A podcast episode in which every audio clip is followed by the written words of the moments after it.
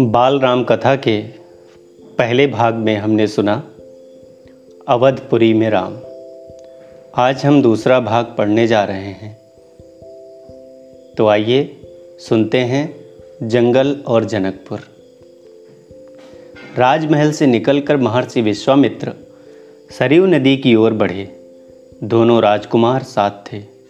उन्हें नदी पार करनी थी आश्रम पहुँचने के लिए। विश्वामित्र ने अयोध्या के निकट नदी पार नहीं की। दूर सरयू तक के किनारे किनारे चलते रहे।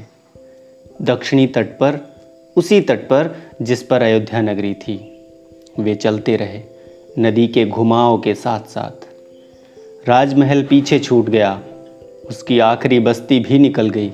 चलते चलते एक तीखा मोड़ आया तो सब कुछ दृष्टि से ओझल हो गया। राम और लक्ष्मण ने एक बार पीछे मुड़कर नहीं देखा। उनकी नज़र सामने थी। महर्षि विश्वामित्र के सधे कदमों की ओर सूरज की चमक धीमी पड़ने लगी। शाम होने को आई। राजकुमारों के चेहरों पर थकान का कोई चिन्ह नहीं था। उत्साह था। वे दिन भर पैदल चले थे और चलने को तैयार थे।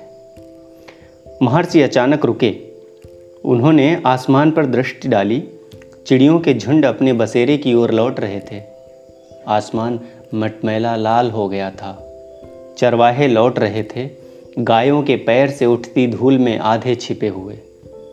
हम आज रात नदी तट पर ही विश्राम करेंगे, महर्षि ने पीछे मुड़ते हुए कहा। दोनों राजकुमारों के चेहरे के भाव देखते हुए विश्वामित्र हल्का सा मुस्काए। राम के निकट आते हुए उन्होंने कहा मैं तुम दोनों को कुछ विद्याएँ सिखाना चाहता हूँ। इन्हें सीखने के बाद कोई तुम पर प्रहार नहीं कर सकेगा। उस समय भी नहीं जब तुम नींद में रहो। राम और लक्ष्मण नदी में मुँह हाथ धोकर लौटे। महर्षि के निकट आकर बैठे। विश्वामित्र ने दोनों भाइयों को बला अति बला नाम की विद्याएँ सिखाई। रात में वे लोग वहीं सोए। तिनकों और पत्तों का बिस्तर बनाकर। नींद आने तक महर्षि उनसे बात करते रहे। सुबह हुई, यात्रा फिर शुरू हुई। मार्ग वही था, सरयू नदी के किनारे किनारे चलते चलते वे एक ऐसी जगह पहुँचे, जहाँ दो नदियाँ आपस में मिलती थी। उस संगम की दूसरी नदी गंगा थी। महर्षि अब भी आगे चल रहे थे, लेकिन एक अंतर आ गया था। राम लक्ष्मण अब दूरी बनाकर नहीं चलते थे। महर्षि के ठीक पीछे थे, ताकि उनकी बातें ध्यान से सुन सकें। रास्ते में पढ़ने वाले आश्रमों के बारे में, वहाँ के लोगों के बारे में, वृक्षों, वनस्पतियों के संबंध में स्थानीय इतिहास उसमें शामिल होता था। आगे की यात्रा कठिन थी, जंगलों से होकर। उससे पहले उन्हें नदी पार करनी थी। रात में ऐसा करना महर्षि विश्वामित्र को उचित नहीं लगा। तीनों लोग वहीं रुक गए, संगम पर बने आश्रम में। अगली सुबह उन्होंने नाव से गंगा पार की।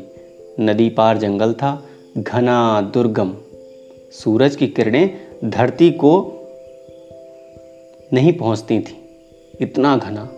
वह डरावना भी था।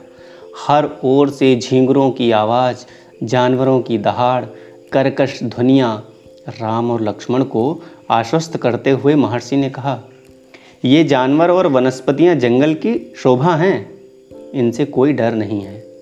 असली खतरा राक्षसी ताड़का से है। वह यहीं रहती है। तुम्हें वह खतरा हमेशा के लिए मिटा देना है। ताड़का के डर से कोई उस वन में नहीं आता था। जो भी आता, ताड़का उसे मार डालती। अचानक आक्रमण कर देती। उसका डर इतना था कि उस सुंदर वन का नाम ताड़का वन पड़ गया था। राम ने महर्षि की आज्ञा मान ली। धनुष प्रत्यंचा, धनुष पर प्रत्यंचा चढ़ाई और उसे एक बार खींचकर छोड़ा। इतना ताड़का को क्रोधित करने के लिए बहुत था। टंकार सुनते ही क्रोध से बिलबिलाई ताड़का गरजती हुई राम की ओर दौड़ी। दो बालकों को देखकर उसका क्रोध और भड़क उठा। जंगल में जैसे तूफ़ान आ गया। विशाल काय पेड़ काँप उठे, पत्ते टूटकर इधर उधर उड़ने लगे। धूल का घना बादल छा गया। उसमें कुछ दिखाई नहीं पड़ता था।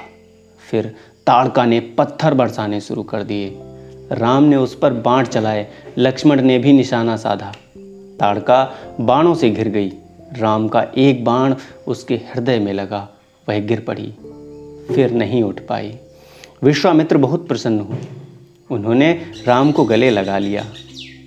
उन्होंने दोनों राजकुमारों को सौ तरह के नए अस्त्र शस्त्र दिए। उनका प्रयोग करने की विधि बताई। उनका महत्व तो समझाया। महर्षि का आश्रम वहाँ से अधिक दूर नहीं था, लेकिन तब तक रात हो चली थी। विश्वामित्र ने वह दूरी अगले दिन तय करने का निर्णय लिया।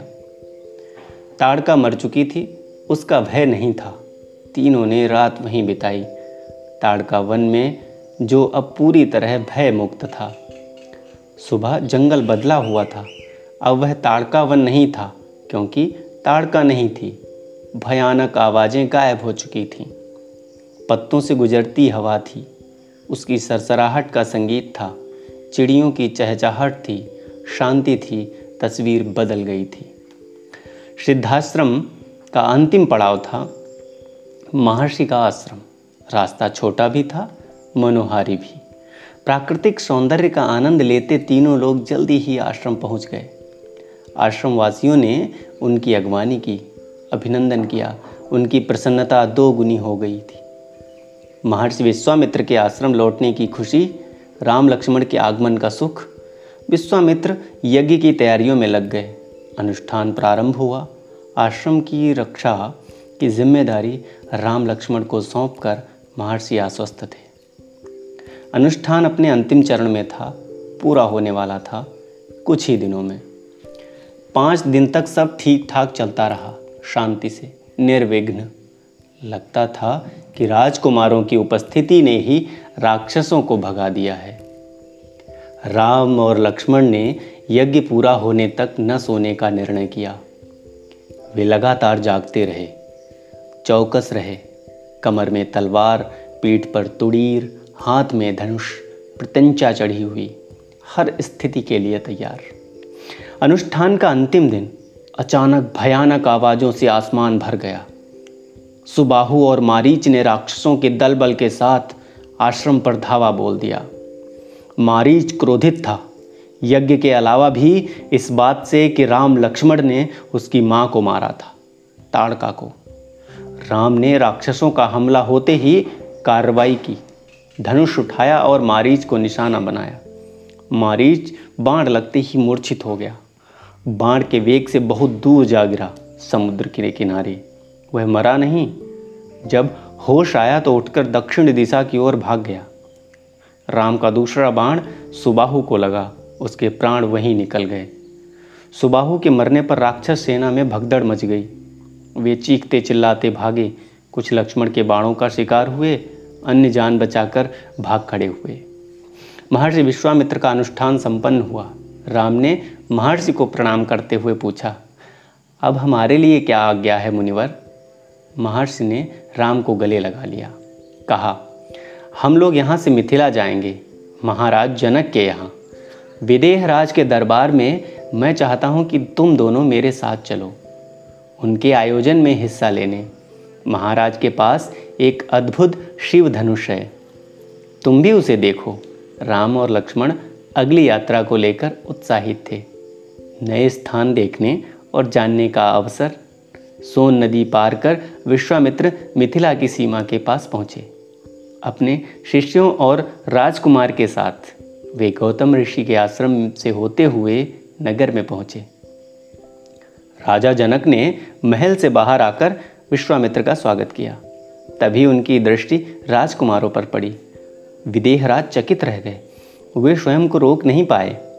महर्षि से पूछा, ये सुंदर राजकुमार कौन है? मैं इनके आकर्षण से खिसता जा रहा हूँ। ये राम और लक्ष्मण हैं महाराज, दशरथ के पुत्र। मैं इन्हें अपने साथ लाया हूँ। आपका अद्भुत धनुष दिखाने। विदेह राज ने महर्षि, उनके शिष्यों और राजकुमारों के ठहरने की व्यवस्था की। एक सुंदर उद्यान में, अगले दिन सभी आमंत्रित लोग, ऋषि मुनि और राजकुमार यज्ञशाला में उपस्थित हुए। वहाँ महर्षि ने फिर धनुष का उल्लेख किया। महाराज जनक ने अपने अनुचरों को आज्ञा दी, शिव धनुष को यज्ञशाला में लाया जाए। शिव धनुष सचमुच विशाल था। लोहे की पेटी में रखा हुआ था पेटी में पहिए लगे हुए थे, आठ पहिए। उसे उठाना लगभग असंभव था। पहियों के सहारे खिसकाकर उसे एक से दूसरी जगह ले जाया जाता था। अनुचर मुश्किल से उसे खींचते हुए यज्ञशाला में ले आए। धनुष देखते ही विदेहराज एक पल के लिए उदास हो गए। उन्होंने कहा, मुनिवर, मैंने प्रतिज्ञा की है अपनी पुत्री सीता के विवाह के संबंध में। जो यह धनुष उठाकर उस पर प्रत्यंचा चढ़ा देगा, उसी के साथ सीता का विवाह होगा। अनेक राजकुमारों ने प्रयास किया और लज्जित हुए। उठाना तो दूर, वे इसे हिला तक नहीं सके। प्रत्यंचा क्या चढ़ाते? विदेहराज का संकेत समझकर महर्षि विश्वामित्र ने राम से कहा, उठो वत्स ये धनुष देखो। राम ने सिर झुकाकर गुरु की आज्ञा स्वीकार की। आगे बढ़े। पेटी का ढक्कन खोल दिया। राम ने पहले धनुष देखा, फिर महर्षि को। गुरु का संकेत मिलने पर राम ने वह विशाल धनुष सहज ही उठा लिया। यज्ञशाला में उपस्थित सभी लोग हतप्रभ थे। इसकी प्रत्यंचा चढ़ा दो मुनिवर, राम ने पूछा। अवश्य, यदि ऐसा कर सकते हो। विदेहराज चकित थे। राम ने आसानी से धनुष झुकाया। ऊपर से दबाकर प्रत्यंचा खींची दबाव से धनुष बीच से टूट गया। उसके दो टुकड़े हो गए, बच्चों के खिलौने की तरह। यज्ञशाला में सन्नाटा छा गया। सब चुप थे। एक दूसरे की ओर देख रहे थे। सभागार की चुप्पी महाराज जनक ने तोड़ी। उनकी खुशी का ठिकाना न था। उन्होंने सीता के लिए योग्य वर मिल गया था। उनकी प्रतिज्ञा पूरी हुई। जनक राज ने कहा, मुनिवर, आपकी अनुमति हो तो मैं महाराज दशरथ के पास संदेश भेजूं। बारात लेकर आने का निमंत्रण। यह शुभ संदेश उन्हें शीघ्र भेजना चाहिए। महर्षि की अनुमति से दूत अयोध्या भेजे गए। सबसे तेज चलने वाले रथों से। इस बीच जनकपुर में धूम मच गई। बारात के स्वागत की तैयारियाँ होने लगीं। नगर की प्रसन्नता चरम पर थी। महाराज जनक का संदेश मिलते ही अयोध्या में भी खुशी छा गई। आनंद फानन में बारात तैयार हुई। हाथी, घोड़े, रथ, सेना बारात को मिथिला पहुँचने में पाँच दिन लग गए। जनकपुरी जगमगा रही थी। हर मार्ग पर तोरण द्वार, हर जगह फूलों की चादर एक एक कोना सुवासित, हर घर के प्रवेश द्वार पर वंदनवार। एक एक घर से मंगल गीत, मुख्य मार्ग पर दर्शकों की अपार भीड़। खिड़कियों और छज्जों से झांकती महिलाएँ। एक नज़र राम को देख लें राम सीता की जोड़ी दिख जाए। विवाह से ठीक पहले विदेहराज ने महाराज दशरथ से कहा, राजन, राम ने मेरी प्रतिज्ञा पूरी कर बड़ी बेटी सीता को अपना लिया है। मेरी इच्छा है कि छोटी पुत्री उर्मिला का विवाह लक्ष्मण से हो जाए। मेरे छोटे भाई कुशध्वज की भी दो पुत्रियाँ हैं, मांडवी और श्रुत कीर्ति कृपया उन्हें भरत और शत्रुघ्न के लिए स्वीकार करें। राजा दशरथ ने यह प्रस्ताव तत्काल मान लिया। विवाह के बाद बारात कुछ दिन जनकपुरी में रुकी। बाराती बहुओं को लेकर अयोध्या लौटे तो रानियों ने पुत्र बधुओं की आरती उतारी। स्त्रियों ने फूल बरसाए। शंख ध्वनि ने गलियाँ से गलियाँ गूंज उठी। यह आनंदोत्सव लगातार कई दिनों तक चलता रहा। तो यह था दूसरा भाग। जंगल और जनकपुर। अगले भाग में हम सुनेंगे दो वरदान। धन्यवाद।